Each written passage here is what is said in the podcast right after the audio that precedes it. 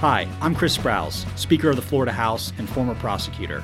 From policy briefs to white papers, court cases to brutal police records, no matter my role, reading has been a central part of my mission to defend American values.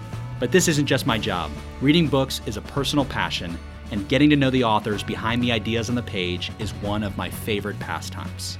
The Read, White, and Blue podcast is now in session. Hi, everyone, and welcome to the inaugural episode of my new podcast where I get to interview some of my favorite authors. As someone who enjoys it when smart people write about interesting topics, a podcast seemed like the perfect platform to highlight what I'm reading and why it matters. And there's no one better to share that story than the person who wrote the story. Today, we're kicking off this season with my good friend Todd Rose, who's written several books that have ideas that intersect with our workforce and education policies here in the state of Florida. Todd is the co founder of a think tank called Populace, former faculty member and director of the Laboratory for the Science of Individuality at Harvard, and the author of The End of Average, Dark Horse, and Collective Illusions, which will be on bookshelves early next year. Without further ado, here's my interview with Todd Rose. All right, Todd. Well, thanks. Thanks for joining me. It's great to see you again. You too. Thanks for having me. Well, listen, I know we've had an opportunity over the past to get a chance to talk to one another about your previous work and what you've done in the space of individualism and workforce in particular. But I want to get a chance to get some of our folks who might be tuning in to learn about you a little bit, learn about your books. But before we get to your work, I've already mentioned in the introduction your work at the think tank at Harvard, your work on individualism, but you sort of had a non traditional path, uh, I think, to get there by your own admission. So tell us a little bit about you know your story and how you got to where you are and how it's a little bit maybe a little bit different than what you'd expect. Yeah, I was a professor for a dozen years. I actually just left Harvard to only do the think tank um, exclusively, uh, and I'm really excited about that. You know, I think people would be surprised to know I, I also was a high school dropout. It's actually even worse than that. Like I, I failed out with a 0.9 GPA, which I actually think it like you actually have to work really hard to do that poorly. like, I, like I, I couldn't even get social promotion, right? But um, I felt really early on the damage that comes with a profoundly bad fit between who you are as an individual and the system you're engaging in. And, you know, I know personally that I internalize most of that as I just am stupid, right? I'm just not very smart. You know, I ended up on welfare right after I failed out. My girlfriend, who's still my wife today, um, found out she was pregnant. So it was a it was a good October, right? Um, but uh, so we yeah ended up working a string of minimum wage jobs. Uh, was on welfare and just knew that I needed to do something. Um, and one of the things I'm forever grateful for is at our best, we're a country of, of second chances. And I'm grateful that um, I was able to go to Weber State University in Ogden, Utah, open enrollment, and have a shot to turn my life around. And it was through that journey that I ended up learning a lot about myself, about my own individuality, and how to harness that. And that led me to graduate at the top of my class um, and get into Harvard for my doctorate and then the rest is kind of history. That's awesome. I, I, think it's interesting. You know, they always say, you know, take your individual experiences and pay it forward. You've literally taken that and and not only paid it forward, but really sort of come out with guides uh, for people who are who have you know lived through or are living through what you did um, in the form of your writings and books and and, and publications. So I, you know, you mentioned um, in particular, I I'm in this system, right, where I just don't feel like it was ma- tailored for me or made for me, and uh, I think it's interesting to kind of talk about your first book, End of Average, which I remember I, I was reading on a plane. And ironically, you had this example while I'm on the plane about a plane and how planes were made. I think it was back in World War II. Right. And you use that to kind of kind of start this conversation about how we create systems and, and how they impact people. So so tell us a little bit about the, that plane uh, and the idea about that and what you did with End of Average as a scientist, my work has fallen squarely in what's called the science of individuality. And simply stated, it's most of science, like most of society, for the last hundred and something years, has thought that you could understand individuals by ignoring them, by essentially studying groups of people, taking a group average, and then applying that to everyone with the idea that, like, the average might not be true for everyone, but it will be close enough for most people, right? And anyone that's dropped their kids off at a public school knows exactly what that is, right? Like, so what's been so fascinating is in the science I'm a part of, what we've learned is not only is the average not terribly useful, it actually quite often literally represents nobody. It's this fiction that gets created through the statistics. And that sounds like a bumper sticker slogan, like my kid's not average or something, but it's just a scientific fact. And that led, has led to breakthroughs in everything from precision medicine to personalized nutrition to a whole host of things where we realize when you take your your your distinctiveness seriously, it can actually lead to better breakthroughs in universal insights about human beings. And the one place where we've really struggled, though, and this is why I wrote End of Average, is that while we were learning that lesson in science, our systems were still really, really bound up in this idea of an average person. And we call that just standardization, right? One size fits all cookie cutter systems that turn out not to serve almost anybody. And, and just to, to circle back, I, I'd opened the book with a story because I, I was curious about like, where did this come from? And like, when did we start to question this? And it, it's the United States Air Force right after World War II, where we almost lost a war because we didn't have enough pilots. And the way they had designed cockpits, you know, your, your challenge is that you have to design one cockpit to accommodate as many people as possible, right? That's the ideal. And so they had imagined that what you would do is just take all people who were pilots at the time and measure them and they measured them like 140 dimensions of size. And then you take the average of each dimension and design a cockpit. It won't be for everybody but it'll be for most people. Well one of my favorite people in the world a guy named gilbert daniels was was charged by the air force to do this study the largest study ever in the united states at the time of human body size to calculate the new average to design a better cockpit he's at Wright Patterson Air Force Base and he's doing this tedious work. And what he realizes pretty quickly is something's wrong with the idea of the average body size. He, he does this simple experiment and he publishes it through the military. And he literally just took the top 10 dimensions of size, like height, chest circumference, waist, you know, those things. And he asks, how many of these pilots, by the way, 4,000 white male pilots who were picked because they fit the cockpit to begin with, how many of them were average on those 10 dimensions? And the generals told him, well, this is silly. It, it will be most of them. And it turned out to be zero, like zero. And it was even worse than that. If you just took the top three dimensions of size, less than 5% of the pilots were average on those three. So what they figure out is that by designing something for an average, you literally design something that fits nobody. And in something where you've gone from propeller planes to jet powered aviation, that poor design translates into low performance, accidents, even deaths, right? So it's a life or death issue. So to their everlasting credit, the military, who's not, they tend to be a more conservative institution, they moved fast and they literally banned the use of averages in design. They literally things like adjustable seats, which weren't available. So a lot of that trickled out into um, like human factors and ergonomics that led to things like adjustable seats in cars and stuff like that. So anyway, the, the Air Force figures it out, and the result is a dramatic increase in performance and the unintended consequence was this this expansion of diversity in terms of who could be a pilot and so today and i end the book with this one of the one of the best pilots we have in the country is this wafer thin woman who literally would not have been allowed to be a pilot because she wouldn't have fit. Well, I love about that too is right. It's like here's a here's uh, if you've been in government or you've worked around government. When I read that, I thought to myself, well, of course, right? That's what we do. I mean we we absolutely tailor things to the average and to your point about the the pilots it works for nobody right? And um, you know what's interesting about it is you know use that example um, i thought about it when i was reading it about k-12 education and individualized learning. So you know here in the florida legislature over the last 25 years i know you know governor bush well you know we've worked on school choice. You've been and talked about you know end of average at, at conferences dealing with school education particularly as it relates to individualize learning and how one student is different from the next. I'm I'm fond of saying that you know no child is the same, right? We all learn differently, we all are educated differently, but a lot of times we've done something to the mean. So when you were when you were writing end of average, I mean, you had all these things in mind. You talk about how you know maybe science got there quicker. You know, the Air Force gets there quicker than maybe the social sciences or or education. Did you have education in mind as a as a kind of a topic when you thought about how we design these systems to the average? Yeah, because I feel like I'm I'm really interested at a macro level in how we create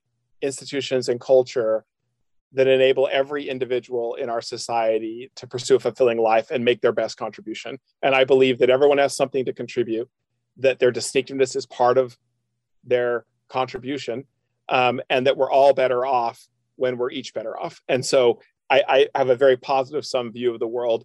And so the problem I have is okay, the workplace, broadly speaking, the market is where we're going to manifest a lot of our contributions. Fine. There's a lot of incentive structures that the market will move toward this pretty quickly. And you're already seeing with the shift in, in the future of work, like that's not going back to, to being a cog anytime soon. But unless you have the money, we in a democracy we feel okay compelling parents to turn their kids over to the government. I don't mean that in some conspiracy theory. I just mean it like here it's this school it's this teacher.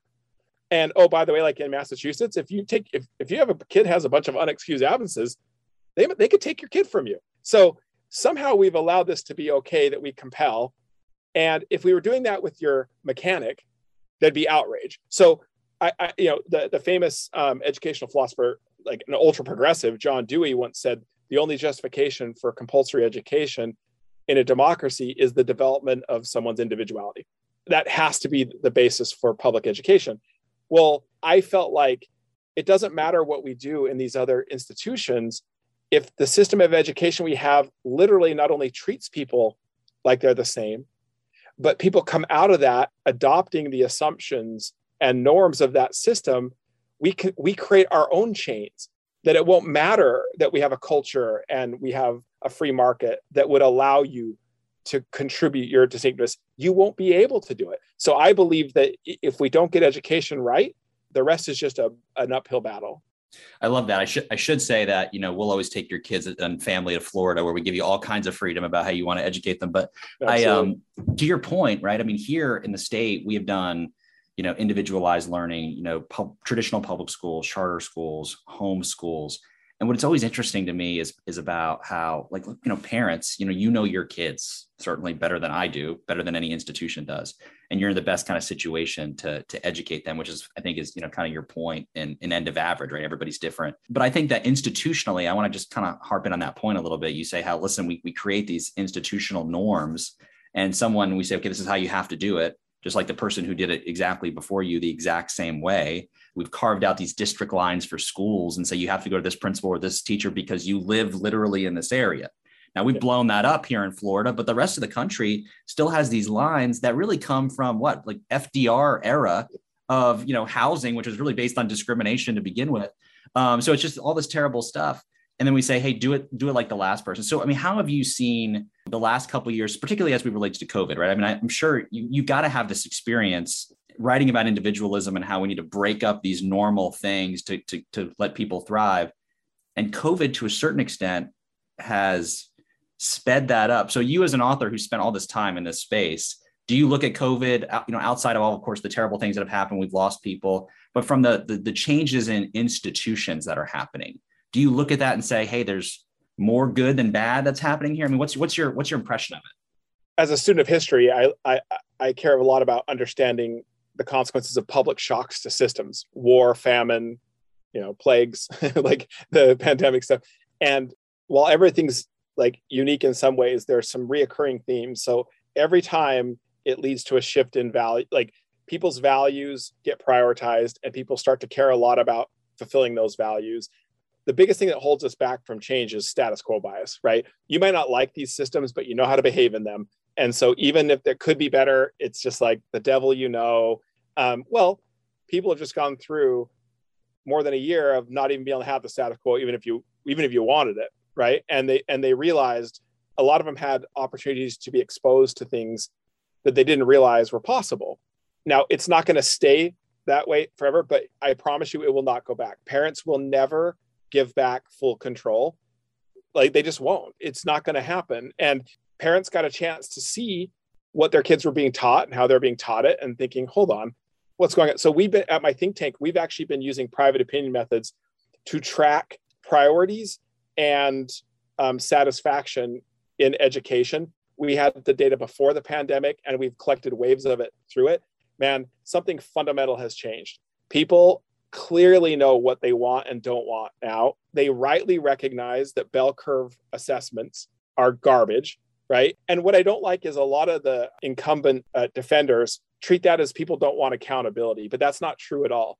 parents have a heightened sense of accountability, but what they are now demanding is that the system is accountable to them, not to the next level up in the bureaucracy, and that, that it is accountable for the things they value, not what the experts tell them they should value, and that it is measured in a way that is purely about how their child is doing. Are they mastering the things that matter, not how they compare to the kids sitting next to them? And the faster that our experts recognize this shift, the more likely it is that this transition to something much better in education will be smooth and truly equitable. Um, but if, if we drag our heels and try to defend a system that's indefensible, the folks that the system wasn't serving are going to be the ones hurt the most by it. And when you think about someone's individuality mattering, and I don't mean that as selfishness, I mean as my distinctiveness matters. And you don't get to ignore that in education or any other system. Some of that is done at the classroom level, right? We talk about personalized learning and mastery based um, assessments. But at the end of the day, there's no one school that's going to be able to serve everybody's needs. And so what you need is a you need pluralism. You need a lot of different examples. And the truth is is public education and public schools are not the same thing, right? And we are deeply committed to an incredibly great public education. But what I want is like what most democracies have, which is many, many, many different providers serving as many different needs as possible and create enough of a market where parents' needs and students' needs actually win out. Do you, do you see there's sometimes a disparity between kind of the choices and the options that are out there and people's behavior? What I mean by that is, you know, I've got two little kids. I mean, you've got you've got kids. Somebody said to me, I got a six year old. He's in first grade. And they said, Hey, you know, what sports he's playing? I said, Well, he's in coach pitch baseball. We have him in jujitsu. They said, Well, you know, the next year or two, you got to pick a sport. Pick myself, you know, I'm not trying to get my kid into like the NFL or play you know, Major League Baseball. Like I want him to like learn how to be part of a team, you know, you know, enjoy himself, care about being physically active. So, you know, do you see that sometimes, you know, despite the kind of plethora of options that are out there, whether it's in education or in sports, that there's kind of again this culture of, hey, you're going to miss out if you don't just pick that traditional lane and go full blast and ignore everything else. You're exactly right. And so this is why like a lot of our work at Populace you have to do both institutions and culture at the same time because you can create the plethora of options. But if I've internalized a mindset that the only way to a successful life for myself or for my children is to follow the one right way, right? And the rest of it's just risky, well, then it doesn't matter that you have more options. The good news is the American public, which we have more data on in this space than anybody else in the country, I'm certain, about their private values and aspirations, they are still deeply committed to fundamental American values. It's just they've learned to behave in a system that is contrary to that.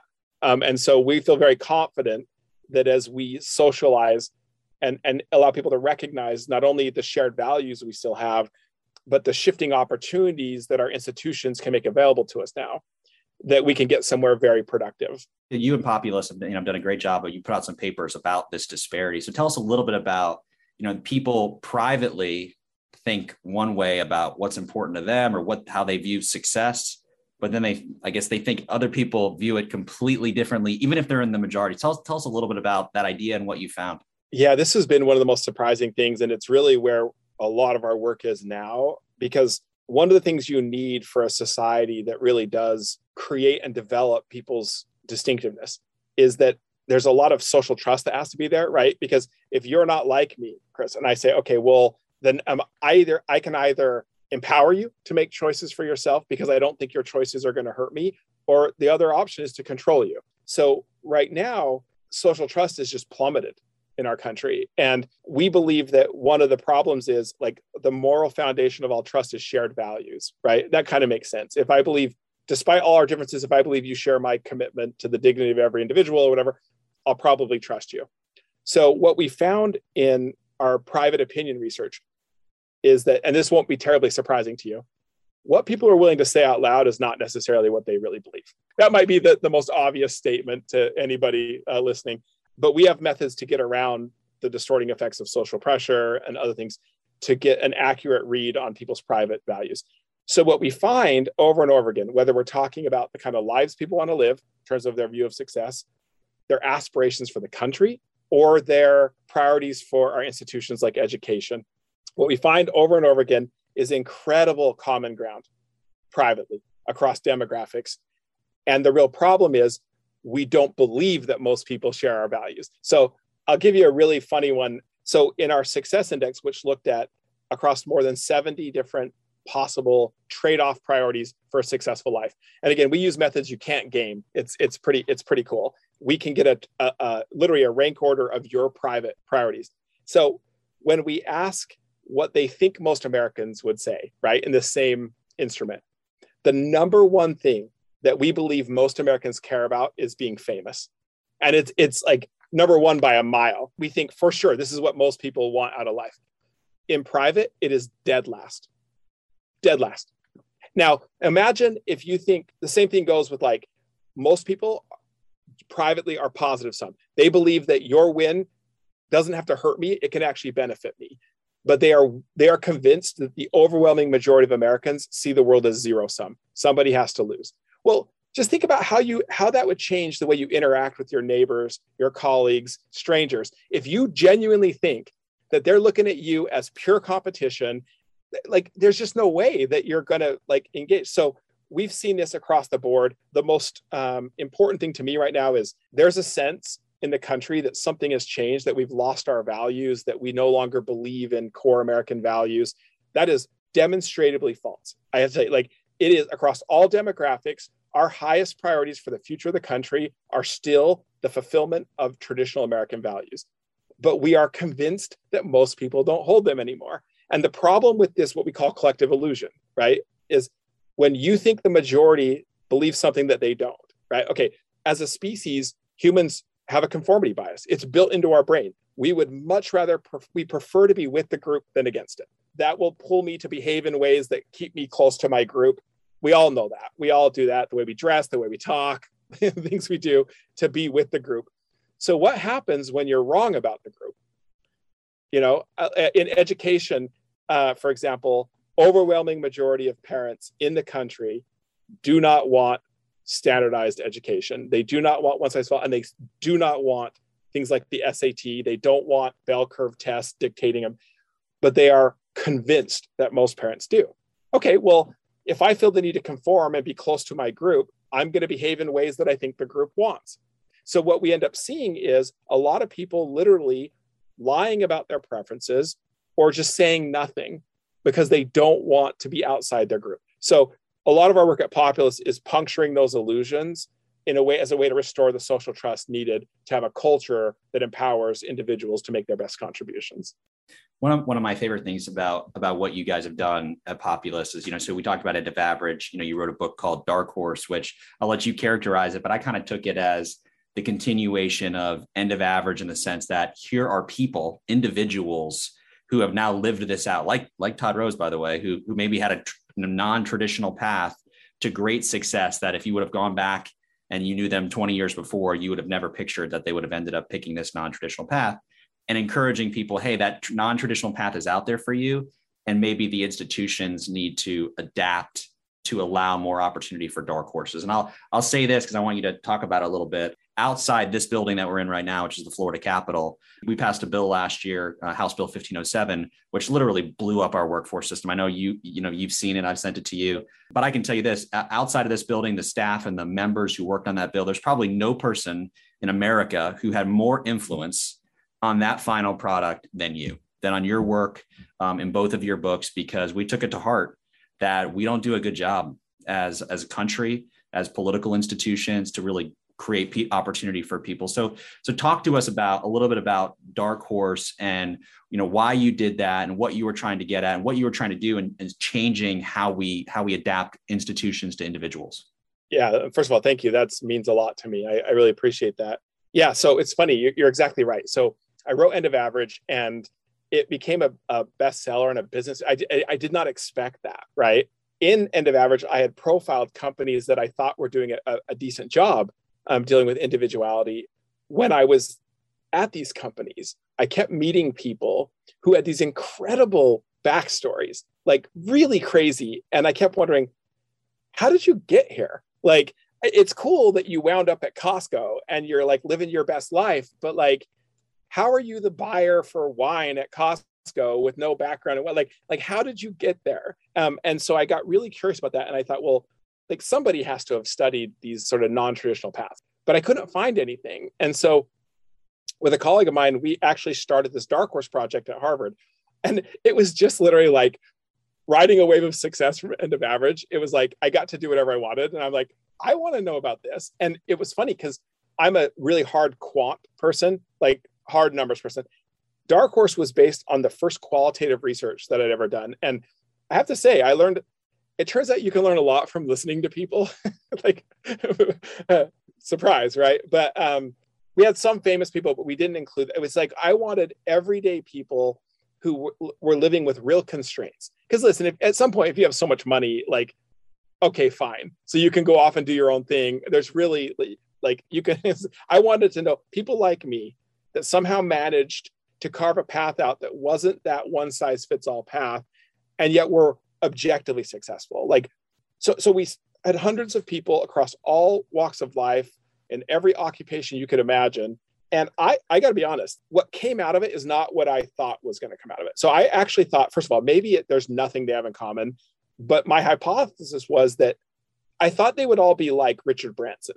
By that, I mean, if you know Sir Richard, he genuinely takes pleasure in bucking the system. Like, like that is just part of it. I don't think he'd ever do anything that was straight down the fairway, right? Like it's just your pleasure. Yeah. Yeah, it is. And I thought maybe you have to have that kind of personality where you just don't care, right? And you get a little bit of pleasure about this. And very quickly found out that's just not true. There were people, most of them were reluctant, right? And what they had in common, and I did not like this answer at first, was they kept talking about the way they thought about a successful life. And it was very different. It was all about like fulfillment and purpose and meaning. And like, I like, like, how am I going to quantify that? Yeah. I, I actually literally remember like people would flat out say these things. And I was like, oh, this is so squishy. What am I supposed to do with this?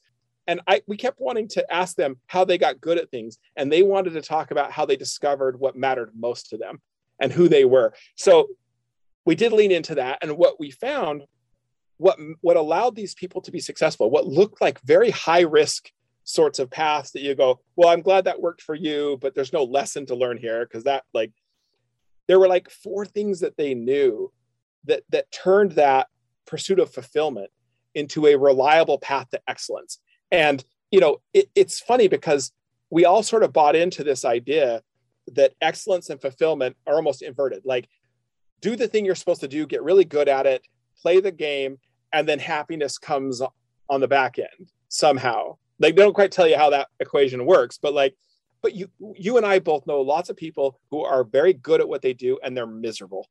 And it's just like so so this idea that understanding how to pursue a fulfilling life is the most reliable way to a life of excellence i thought was very insightful and what they gave us was a roadmap for what it means what do you got to know about yourself what what what mindset skills you need to be able to do this for yourself? And what i loved about it is my own background before doing the dark horse project if you would have said do, do i want my own children to follow my path? I would have said no because it was too idiosyncratic. Now i would say this is a good path. The, the dark horse path is a good path. Um, i have to say one thing and I, i'm sorry to drag it out but like i had this experience with my youngest son who just grad he was graduating college and Dark Horse was out and I was on tour for it and you know it was doing well. It was a bestseller as well. It was great. I'm very proud of that. And I get a text from my son and he says we need to talk. And I was like well that can't be good. I mean you know I, I said well I'll be home a couple of days. So I come home and he's got Dark Horse dog-eared and sticky notes all out of it. And you're about to get ambushed. Yeah. uh-huh. And he says look I, I know I just went through college. He got a degree in mechanical engineering and he started to talk about like the soul crushing aspect of what he thought was going to happen and what happened and he felt like he was trapped because he had spent our money on it at college and somehow he felt like i just need to go do this. So so we sat and, and worked through it and i had this moment of like well no no no i meant this for other people. You just got to stick with the path right? No but like uh, and what's been so fun is to like have him really understand his own motivations understand how to put together a life that he's excited about and how to take responsibility for that and it's just been so wonderful to to watch this and, and i'll say the only reason there are dark horses is because of our standardized system if we do what we were just talking about before the term dark horse won't exist This will just be people pursuing fulfilling lives. And the fact that we are individuals means that it will not be the exact same for everyone. That's awesome. And I, am glad that you said the thing about, hey, listen, I'm a dad. Here you are, the guy writing the book, and your own son's like, hey, listen, I didn't want to, I don't want to break this to you, but now I feel like I have the confidence since you're telling the world about it but I, I, also think that's true of you know policymakers, right? So when we did the workforce bill, um, in large part because of the works like like what you've done and what Populace has done, we try to create all these pathways, right? You know, nationally recognized certifications. You write about credentialing, about you know just give people options. Google, right, is now moved to we don't care if you went to Stanford if you're right for the job, right? So so how are we adapting? Um, but I also think sometimes as policymakers, right, we say, okay, well, yeah, we agree with that but maybe are, are we willing to tell our own children that we agree with that? So i think that it's interesting like as a parent when i read your books i'm thinking to myself okay am i willing to give my children a wide berth right? So that they can figure out what's going to give them fulfilling lives and really use that as the compass as opposed to you have to go to a four-year college and then you should go get a you know a higher education degree. That might not be them. And um, i think we've tried to design a system. So and how have you seen you know credentialing and things like that that are you know kind of more in the policy realm how have you seen that interplay with people finding purpose you know fulfillment in their workforce and work? So it's a, a great question. First of all happy if anyone wants to go to college happy if they want to get a doctorate like i did. All i'm interested in is a system and a culture that enables every single individual to realize their full potential make their best contribution and that is possible that is available to us as an american society today. We have the technology we have the wealth, we have the know how, and we have the need. And so, um, what I think is so important here is our institution of higher education, which has historically been this gatekeeper of opportunity in a standardized society. It's not doing its job. We know that, right? In part because our economy has become so diverse. Like, like you think about it, at this point, if you're good at something, we can probably turn it into something. like it's like it's it's unbelievable. You can be a YouTuber. You can be a YouTuber. Yeah, I mean, it really like and and yet we're still stuck in this idea that the safe path is literally to go through a system in which you become more and more like everybody else. The most important thing, if if if I was going to say to a parent, what does it mean to have your parent your child prepared for the modern economy? Listen, if you're an interchangeable part it's getting done by robots. I'm sorry, like it's just or, or, AI, like it is not, and I don't care if that's first year law student. Like things are getting done. If it can, if it's routinized, you're in trouble. So what's left for us, and this is the good news, is that what prepared means is know what matters to you, know what is a fulfilling life to you, find your strengths and your passions, and turn that into productive work. That's exciting, right? Now, what used to be the opportunity, which is this bureaucratized system of higher education, is now the, the stranglehold, right? Because think about how many companies, and we've been we've been talking to a lot of CEOs around the country about why it is they keep going back to, well, you got to have a you got to have a four year degree. I'm like, really for this job? Like you actually cannot point to why it is a four year degree would be even remotely relevant. And it comes down to two things. One, they don't know how else to hire right? They don't have the other tools, but but we're working to change that. We've got some good partnerships, and a lot of other people are doing that as well. And also, it's like litigation. They worry about getting sued. So it's like they're not doing it because they think this is the best thing to do. But what we've seen is as companies, and companies have to take the lead because when we talk to parents and the general public about who they trust to tell them it's okay to deviate from this the path that we've been told all our lives is the safe path it's local and regional employers. And so they don't they need to speak up and say, look, we are shifting to credentials because it's better for us. I just need to know that you are qualified to do the work that I need you to do. And what what employers have found, and I think this is where enterprising CEOs are figuring this out fast, is where most people can't get people to work for them. The faster you figure out how to find someone that didn't have to go and take on six figures of debt, you get them earlier, they're hungrier, and and frankly they're a better value. And so like I, like i think this shift to credentialing is probably the most important linchpin shift that will have downstream consequences into the economy but also backwards into education as we realize an undifferentiated diploma is just not useful anymore. That's awesome. I mean and you you contributed right to our policy change. I mean part of that that education bureaucracy is look, we set, I mean, we got we got to own this, right? I mean, we said this here in, in Florida is like, we got to own that, like we set the incentives.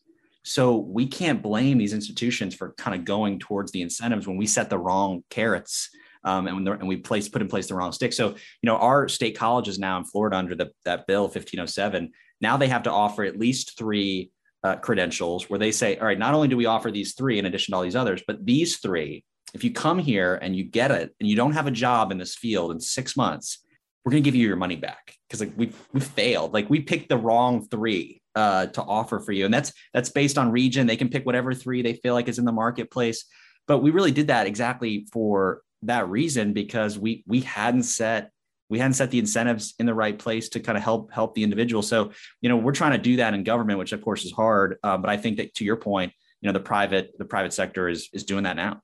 And I think I, I think you're exactly right in um, show me the incentives and I'll show you the behavior. And sometimes we um, have unintentional consequences for the incentives we create, but what I find fascinating in higher ed and especially in the public institutions, there are so many great people in those institutions who genuinely want to do the right thing, but they are incentivized to go against those instincts, right?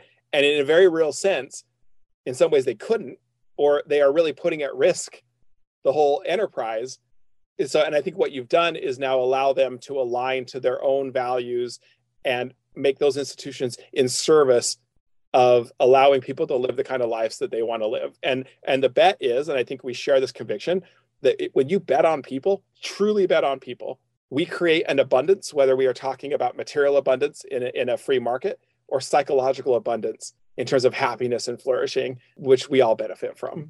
And all of your work that you've done now in this this whole space about purpose fulfillment and finding the right purpose, whether that's in a credential or for your education or a PhD, if if you could rewind the clock, and go back to you know now you're a you know you're a young you're young dad your kids are very little kind of start over but now you have all the background of all the work that you've done over the years in this space. Is there something that you would do or, or say differently? It was really alarming to me given who i am and what i do for a living that somehow my kids had internalized that there was the right way to do it and that they felt a lot of pressure to to follow that path I didn't believe I had taught them that. But when I look back on it, I realized those formative years when they're young and they're trying to understand, you know, I'm glad we put them in public schools in Cambridge. I'm I'm I'm glad for that. But they internalized a view of what success looked like and and what validated them as a student and as a person that I think was pretty toxic. And in fact, with my oldest son, he did so well. We just didn't like what as he got ready to apply to colleges what that had done to him in terms of it makes kids selfish and it ruins their willingness to explore things so we had him take a gap year and had him go work and serve and he came back a completely different person and that changed this trajectory so what i would do different is i would have started like frankly i would literally pursue the dark horse ideas like kids need to figure out the most important thing a young child starts to learn is how to explore what their real motivations are, what really lights them up. And it is so particular. It is not universal. And you start and there and in, in Dark Horse, I wrote about some strategies of how you do that. And I, I wish I would have had more of those conversations and, and modeled that for my kids. Well, thank, thanks for sharing that. I'm gonna, you know, I'm gonna take that because uh, I got the the first grader and the pre-Ker, so I'm gonna I'm gonna try to learn from that.